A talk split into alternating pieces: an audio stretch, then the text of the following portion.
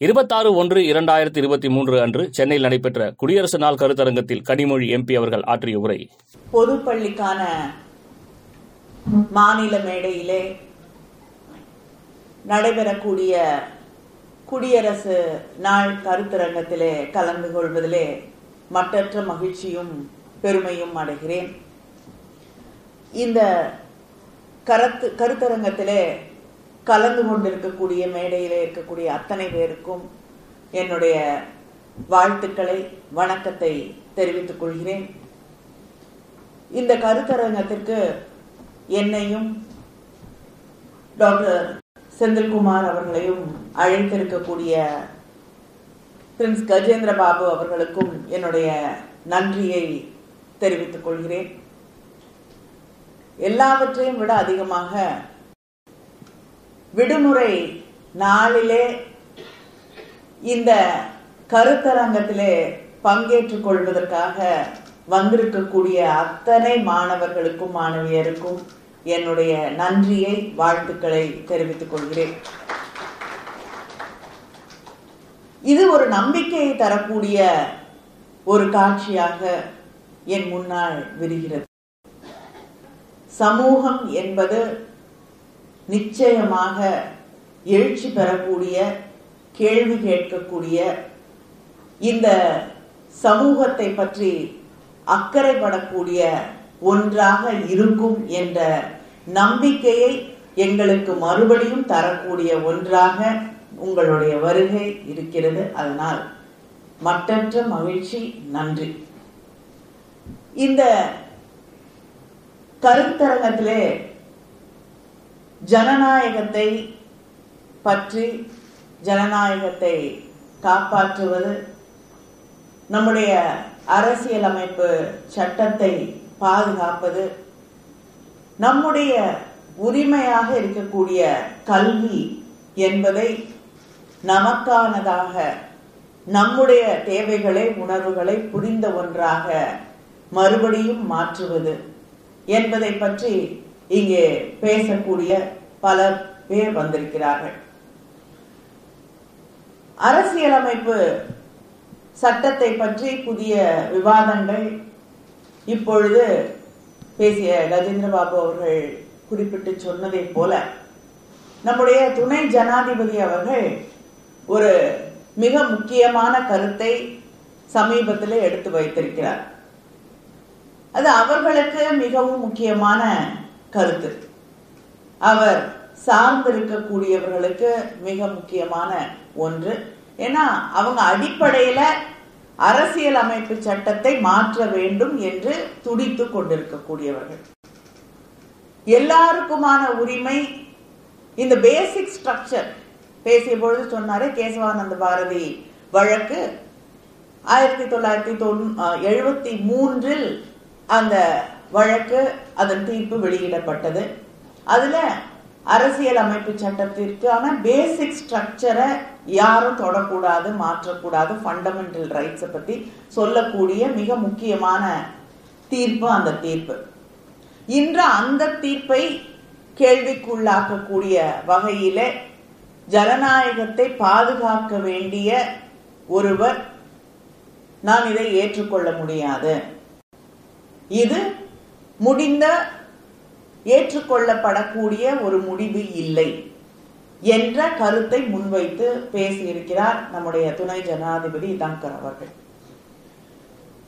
இந்த நிலையிலே நாம் அரசியல் அமைப்பு சட்டத்தை பாதுகாப்பதிலே இருக்கக்கூடிய முக்கியத்துவத்தை உணர வேண்டும். கொஞ்சம் கொஞ்சமா நாம் சமூக வெளியிலே இன்று பார்த்து கொண்டிருக்கிறோம். நம்முடைய உரிமைகள். டயலாக் டிபேட் இதெல்லாம் கொஞ்சம் கொஞ்சமா நம்ம கிட்ட இருந்து கொஞ்சம் கொஞ்சமான்னு கூட சொல்ல முடியாது. அதிரடியாக நம்மிடமிருந்து பிடுங்கப்படுகிறது. ஒரு பிபிசி வெளியிட்டு இருக்கக்கூடிய படத்தை பார்ப்பதற்கு மாணவர்களுக்கு உரிமை கிடையாது. அதை பேன் பண்ணக்கூடிய ஒரு நிலை. ஆனா ஒன்றை புரிந்து கொள்ள வேண்டும். தொழில்நுட்பம் இன்னைக்கு இருக்கக்கூடிய நிலையிலே எதையுமே யாரும் பேன் பண்ண முடியாது தடுக்க முடியாது என்ற இந்த பேன் அப்படிங்கறதெல்லாம் வந்து சும்மா சொல்லிக்கலாம். மாணவர்கள் அதை தாண்டி பல கேம்பஸஸ்ல அந்த பிபிசி டாக்குமெண்ட்ரியை தொடர்ந்து திரையிட்டு இன்னும் அதிகமாக சாதாரணமா பார்த்துட்டு போனா பரவாயில்ல பா நேரம் கிடைக்கும் போது பார்க்கலாம் இப்பொழுது பார்க்கலாம் மூணு மாசம் கழிச்சு பார்க்கலாம்னு விடுவாங்க. பார்க்காதன்னு சொன்னா இன்று மிகப்பெரிய அளவிலே அத பார்க்கக்கூடிய ஒரு நிலையை அவர்களே உருவாக்கி இருக்கிறார்கள் தமிழ்நாட்டுல கூட சில திரைப்படங்கள். நான் கூட வேடிக்கையா சொல்லுவேன். பிஜேபியில இருக்கக்கூடிய என்னோட நண்பர்கள் கிட்ட நீங்க தான் அவங்க கிட்ட வந்து அட்வர்டைஸ்மெண்ட்டுக்காக ஏதாவது வாங்கிக்கோங்க தேர்தல் செலவுக்கு. ஏன்னா உண்மையே இல்லை. அப்படி தொடர்ந்து ஒரு கண்காணிப்பு மக்களை அச்சுறுத்தக்கூடிய செயல்பாடுகள் மக்களுக்கு பேசக்கூடிய உரிமை இல்லை. எதை கேட்டீங்கன்னாலும் பெரும்பான்மை மக்களுடைய மனது புண்படுத்துகிறது. சொற்களை சொல்லிவிட்டார்கள் வருத்தப்படக்கூடிய செய்திகளை சொல்லிவிட்டார்கள் காட்சிகளை காட்டிவிட்டார்கள் என்று தொடர்ந்து எல்லோரையும் அச்சுறுத்தக்கூடிய எந்த கருத்தாக இருந்தாலும் ஒரு சமூகத்துல அது யாரை புண்படுத்தக்கூடிய கருத்தாக எந்த கருத்தா இருந்தாலுமே அது யாரையாவது புண்படுத்தும். அப்படி இல்லாம கருத்து சொல்லுவதற்கான வாய்ப்பே கிடையாது. இல்லையா?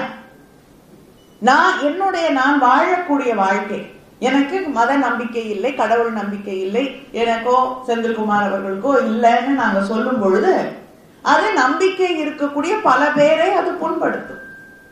நீங்க எனக்கு மத நம்பிக்கை இருக்கிறது அதுதான் எல்லாவற்றையும் விட விஞ்சி இருக்க வேண்டிய ஒன்று என்று சொல்லும் பொழுது எனக்கும் செந்திலுக்கும் வருத்தமா இருக்கு. எங்க மனசு புண்படுது இங்க இருக்கக்கூடிய கருப்பு சட்டை போட்டுக் கொண்டு இருக்கக்கூடிய பல சகோதர சகோதரிகளுக்கு அது வருத்தம் தரக்கூடிய ஒன்றாக இருக்கிறது. எங்களுடைய சுயமரியாதையை பாதிக்கிறது பதி பகுத்தறிவை கேள்விக்குள்ளாக்கக்கூடிய ஒன்றாக மாறுகிறது. ஆனா ரெண்டு பேருக்கும் இந்த சமூகத்திலே இந்த இடத்திலே வாழக்கூடிய உரிமை இருக்கிறது. உங்களால முடிஞ்சா என்ன கன்வின்ஸ் பண்ணுங்க.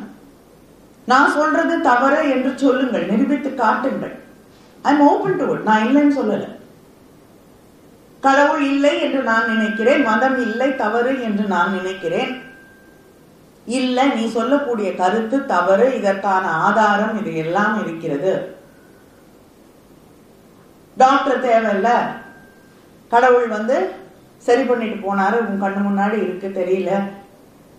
இந்த கேன்சரை கியூர் பண்ணிருக்காரு. அப்படின்னு நிரூபிச்சு காட்டுங்க. பழைய கதையை சொல்லாது. இன்னைக்கு காட்டுங்க. நான் நம்புறேன். நான் நம்ப தயாராக இருக்கிறேன். செந்தில் நம்பலனாலும் நான் கூட கூட்டிட்டு வந்து நிச்சயமா நம்ப வைக்கிறேன். அதே போல நாங்க ஏன் நம்பல?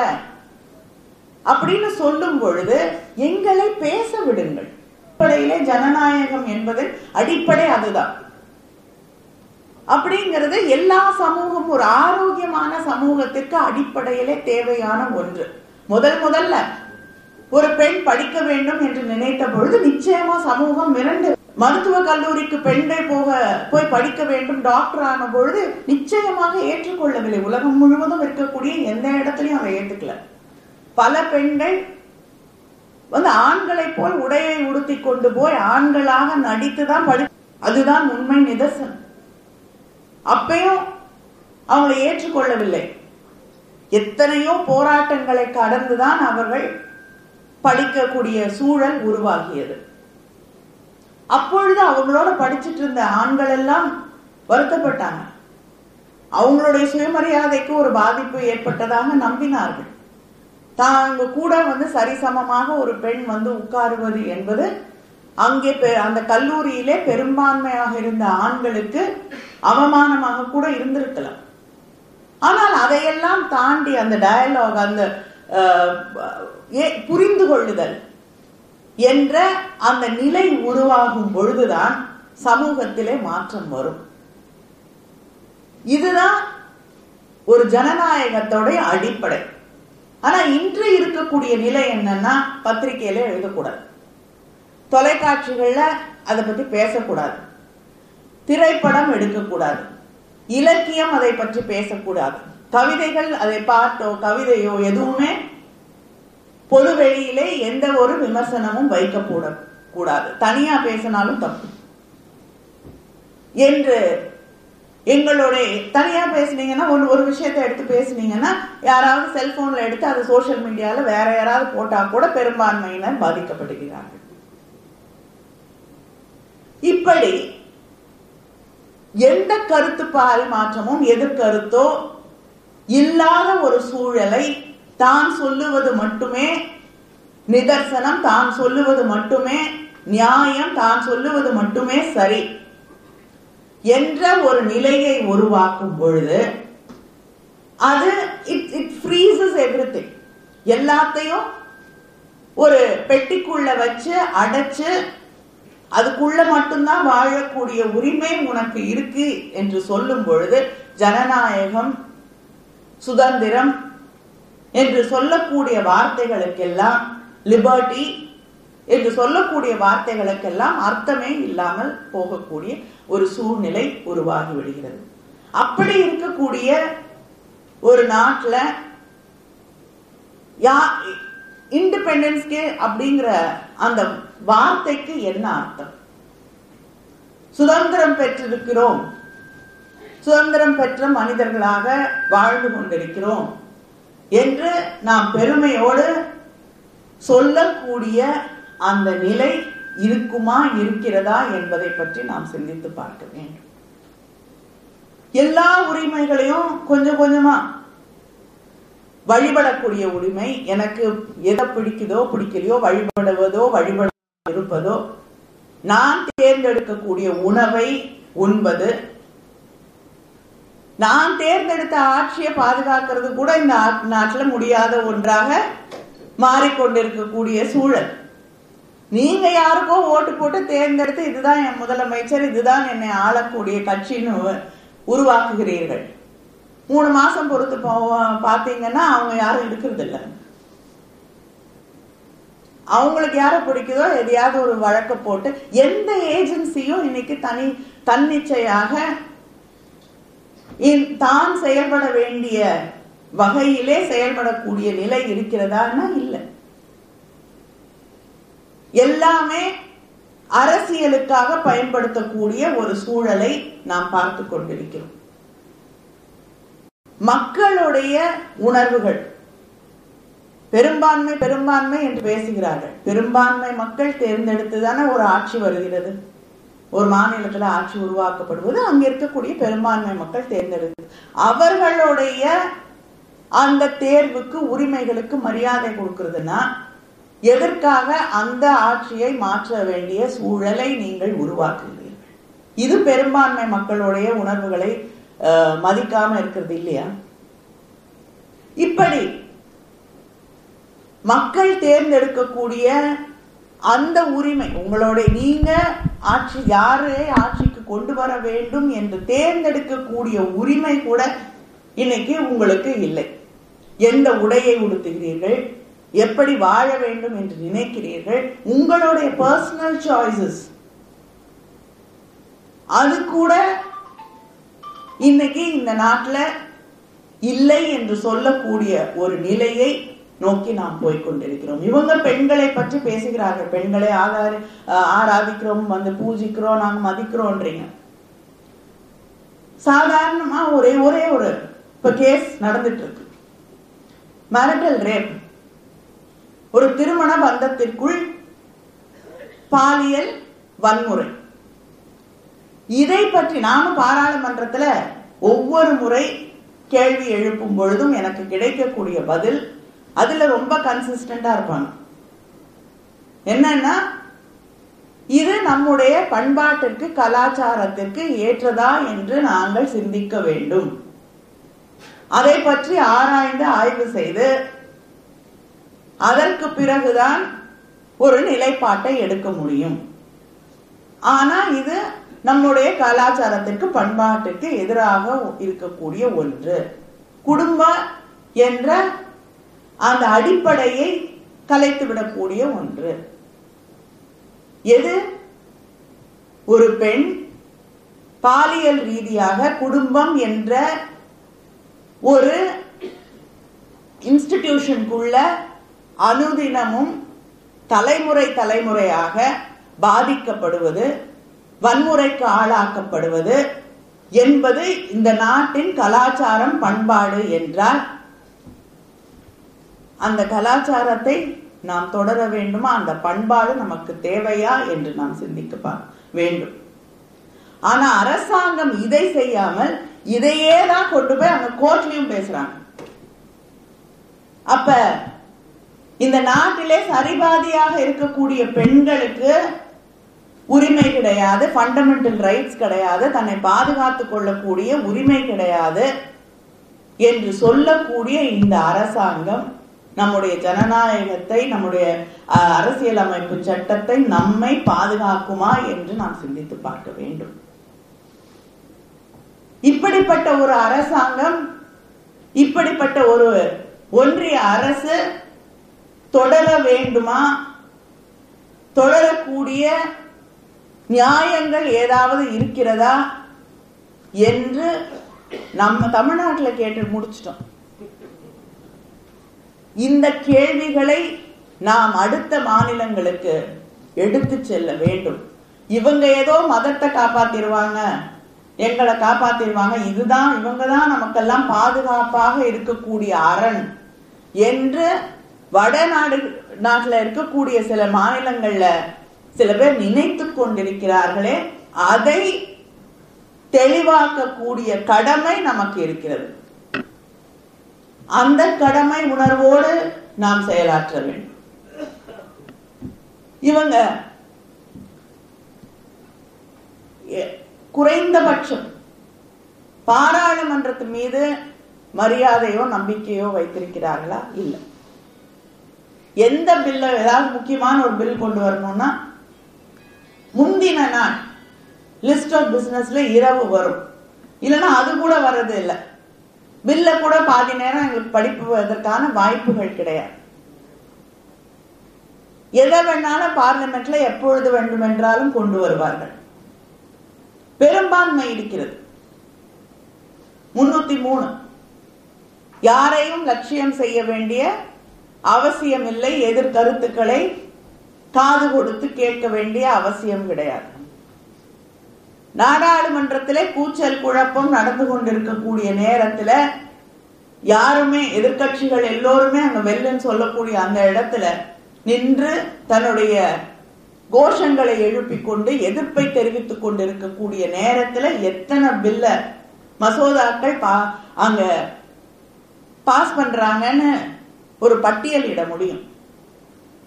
யாருடைய கருத்துக்களும் அங்கே செவிமடுக்கப்படுவது இல்லை என்பதுதான் நிதர்சனம். அதை தாண்டி பாராளுமன்றம் எத்தனை நாள் நடக்குது?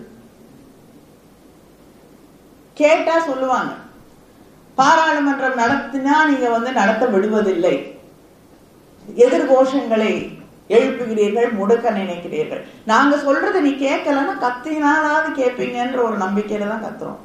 யாருக்கு ஆசை? பாராளுமன்றத்துல போய் பேசுறது தான் அங்க இருக்கக்கூடிய எந்த எம்பியை கூப்பிட்டு கேளுங்க பேசுவதற்கு ஒரு வாய்ப்பு கிடைக்குமா?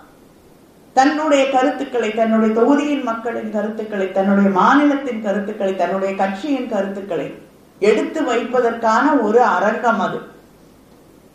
அதற்கான வாய்ப்புக்காக காத்து கிடக்கக்கூடியவர்கள்.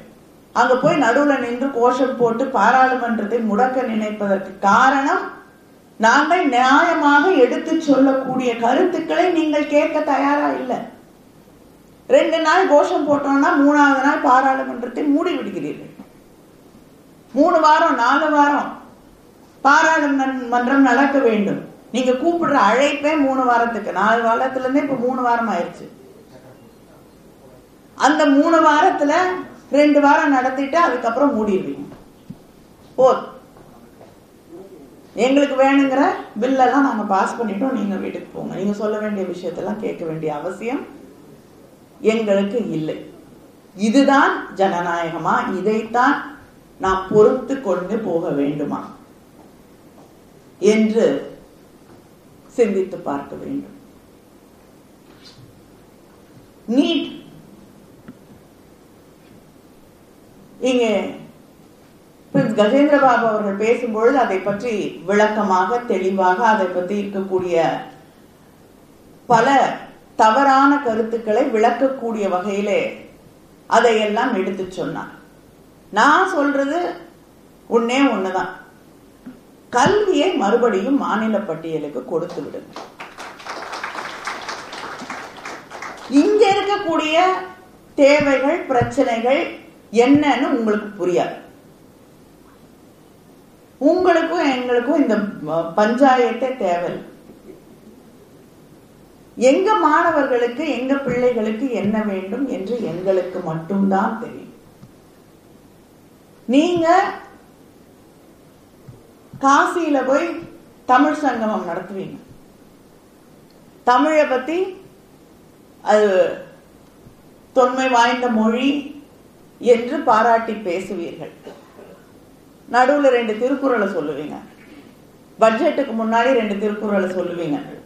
ஒரு சங்க தமிழ் பாட்டை எங்கேயாவது எடுத்து விடுவீங்க. ஆனா இந்த எட்டு வருஷத்துல தமிழுக்கு ஒன்றிய அரசாங்கம் செலவழித்திருக்கக்கூடிய தொகை எழுபத்தி நாலு கோடி. எத்தனை பேர் சமஸ்கிருதம் பேசுறீங்க? வீட்டுல இல்ல வீட்டுல உங்களுக்கு தெரிஞ்சவங்க யாராவது இருக்காங்க வீட்டுல சமஸ்கிருதம் பேசுறவங்க? கோயில்ல பேசுறது இல்ல பேசுறவங்க யாராவது இருக்காங்களா? ஏதோ கர்நாடகால சொல்றாங்க எனக்கு தெரியாது. ஆயிரம் பேரோ ரெண்டாயிரம் பேரோ ஒரு கிராமத்தில் பேசுவதாக சொல்லுகிறார்கள். நாம் பார்த்ததில்லை. ஆனால் அதற்கு செலவழித்திருக்கக்கூடிய தொகை ஆயிரத்தி நானூறு கோடிக்கு மேல். இதுதான் உங்களுக்கு தமிழ் மீது இருக்கக்கூடிய அக்கறையா? ரெண்டு திருக்குறளை சொல்லிட்டீங்கன்னா போதுமா? தமிழ் சங்கமம் நடத்துறேன்னு சொல்லிட்டு தமிழ்நாட்டில இருந்து யாரையுமே தமிழ்நாடு அரசின் பிரதிநிதிகள் கூட அழைக்கப்படாமல் ஒன்று நடத்துகிறீர்கள். சரி உங்களுக்கு அது அங்க வந்து கலந்து கொள்ள வேண்டிய அவசியம் எங்களுக்கு இல்லை. முதலமைச்சர் நீங்க என்ன வேணாலும் பண்ண. நானே இன்று எங்களுடைய ஆட்சியிலே சங்கமம் நடத்துகிறோம் என்று அரசு நடத்திய சென்னை சங்கமத்தை நடத்தி காட்டினோம். எங்களுடைய மண் சார்ந்த கலைஞர்கள் அவர்கள் வந்து அவர்களுடைய வாழ்வியலை சொல்ல மேடை அமைத்து தந்தோம். அதனால் உங்களுக்கு இருக்கக்கூடிய அந்த எதை நீங்கள் சங்கமமாக பார்ப்பீர்கள் என்பது எங்களுக்கு தெரியும். ஆனால் அது எங்களுக்கு தேவையில்லை. எங்களுக்கு இந்த மண்ணின் உணர்வுகள் புரியும். இப்படி மொழிக்கு எதிராக தொடர்ந்து இந்த சமஸ்கிருதத்தை கொண்டு வந்து நான் கேட்கிறேன். இந்த பிஜேபி ஆட்சி வருவதற்கு முன்னால் நீங்க மாணவர்களை பத்தி ரொம்ப அக்கறைப்படக்கூடியவர்கள். கேந்திர வித்யாலயா என்று நினைக்கிறேன்.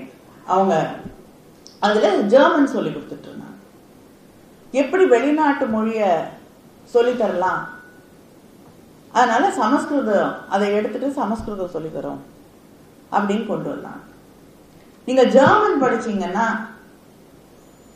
ஜெர்மனியில போய் படிக்கும் பொழுது எல்லாம் இலவசம். கல்வி. மருத்துவ படிப்புக்கு போனீங்கன்னா இன்ஜினியரிங்க்கு போனீங்கன்னா ஜெர்மன் ஜெர்மன் தெரியணும். ஏன்னா அவங்க அந்த மொழியில தான் சொல்லி தருகிறார்கள். இங்க இருந்து போகக்கூடிய பல மாணவர்கள் அங்க போய் மறுபடியும் படித்து விட்டு அதற்கு பிறகுதான் கல்வியை தொடரக்கூடிய ஒரு நிலை இருக்கிறது. அதனால அங்க போகும் பொழுது நீங்க ஜெர்மன் தெரிஞ்சுட்டு போனீங்கன்னா உங்களுக்கு அங்கே இலவசமாக கட்டணம் இல்லாமல் படிக்கக்கூடிய ஒரு வாய்ப்பு கிடைக்கிறது. ஆனால் சமஸ்கிருதத்தை படி அதுதான் நம்முடைய மொழி என்று திணிக்கிறார்கள். இத யாருக்கு பயன்படக்கூடிய ஒன்றாக இருக்கிறது என்று இவர்கள் நமக்கு விளக்கமாக சொல்ல வேண்டும். தமிழ் சொல்லி தருத கிடையாது. கேந்திரிய வித்யா பள்ளிகள்ல தமிழ் இல்லை. தமிழ் சொல்லித்தரோம்னு சொல்லி ஒரு பகுதி நேர ஆசிரியரை கொண்டு வந்து அங்க அதை எப்படி சொல்லி தராம இருக்கிறதுக்கு வழிவகைகள் என்ன இருக்கோ அதையெல்லாம் கண்டறிந்து செயல்படுத்துகிறார்கள். அவங்க புதிய கல்விக் கொள்கையில அவங்களுடைய கனவு என்னவா இருக்குன்னா இன்னும் ஒரு முப்பது வருஷத்துல ஐம்பது சதவிகிதம் உயர்கல்வி காண அந்த நிலையை ந- இந்த நாட்டில் உருவாக்கி விட வேண்டும். நல்ல கனவு நல்ல திட்டம் செய்- செயல்படுத்துங்க நாங்க தாண்டிட்டோம். ஐம்பது சதவீதத்தை. உனக்கும் எனக்கும் என்ன பேச்சுவார்த்தை இருக்கு? நாம் அந்த இலக்கை நீங்கள் முப்பது ஆண்டுகளுக்கு பிறகு பெறக்கூடிய அந்த இலக்கை பெற வேண்டும் என்று தவிக்கக்கூடிய அந்த இலக்கை தாண்டி விட்டது தமிழ்நாடு. மருத்துவர்கள் என்று எடுத்துக்கொண்டால் டபிள்யூஹெச்ஓ சொல்லக்கூடிய அந்த ஸ்டாண்டர்ட்ஸ் இன்னைக்கு இந்தியாவுல இல்லை. பல மாநிலங்களில் ஹிந்தி படிச்சா வேலை கிடைக்கும் ஹிந்தி படிச்சா முன்னேறுவாங்க ஹிந்தி படிச்சா எங்கேயோ போயிடலாம்னு சொல்றாங்கல்ல ஹிந்தியே படித்து பேசி கொண்டிருக்கக்கூடிய மாநிலங்கள்ல பத்தாயிரம் பேருக்கு ஒரு டாக்டர் தான் இருக்காங்க. ஆனா தமிழகத்தின் சராசரி என்பது ஐநூறு. தமிழ் படித்த தமிழ்நாட்டின் சராசரி. தமிழ் மட்டுமே ஒரு ஒன்று ரெண்டு பேரை விட்டுருலாம் ஆனால் மற்ற முதலமைச்சர்கள் அத்தனை பேருமே தமிழ் மட்டும் படித்து முதலமைச்சர்களாக பணியாற்றிய முதல்வர்கள் செய்து கொடுத்திருக்கக்கூடிய சாதனை இந்த சாதனை.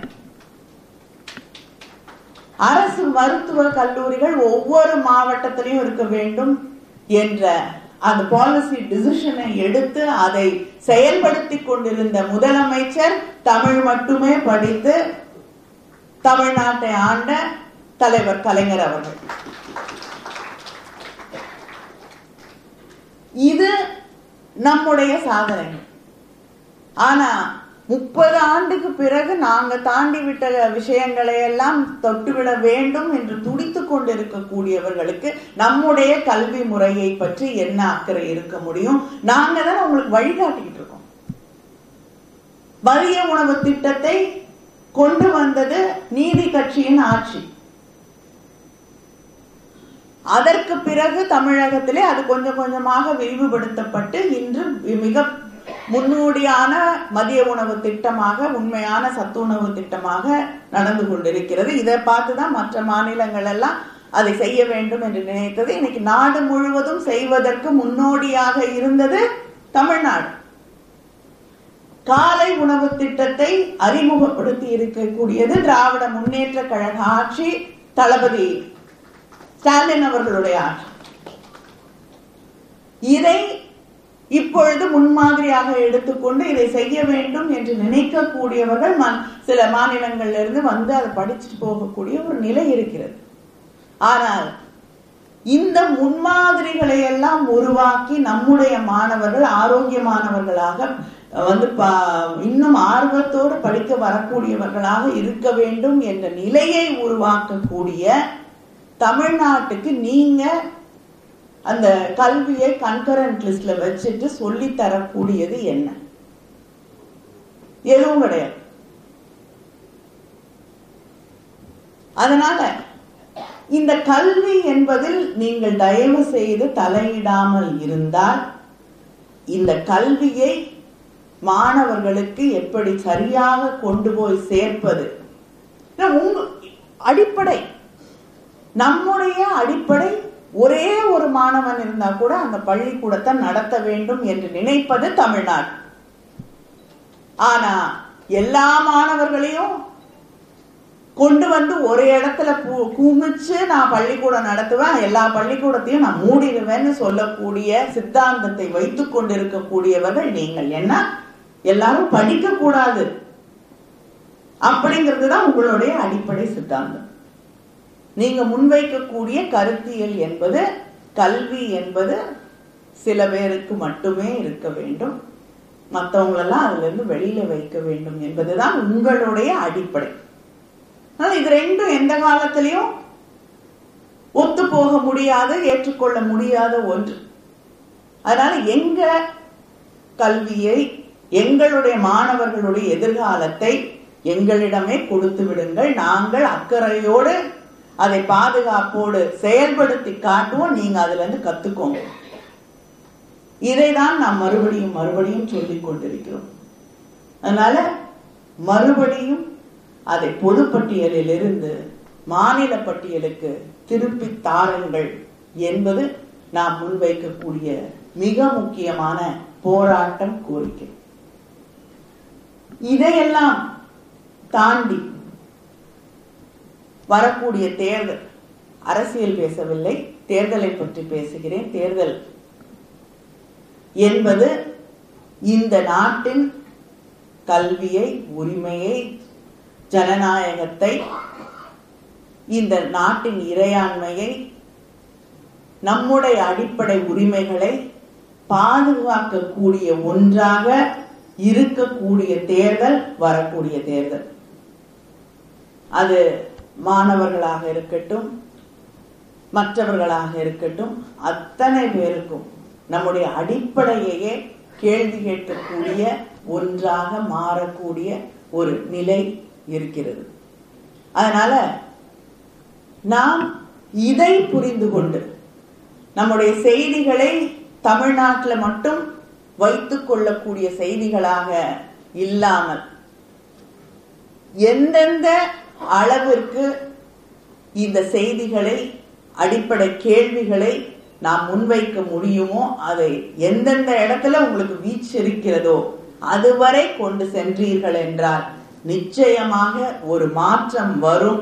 அந்த மாற்றம் தமிழ்நாட்டிலிருந்து வரும் என்ற நம்பிக்கையோடு உங்கள் அத்தனை பேரையும் மறுபடியும் வாழ்த்தி விடைபெறுகிறேன். வணக்கம்.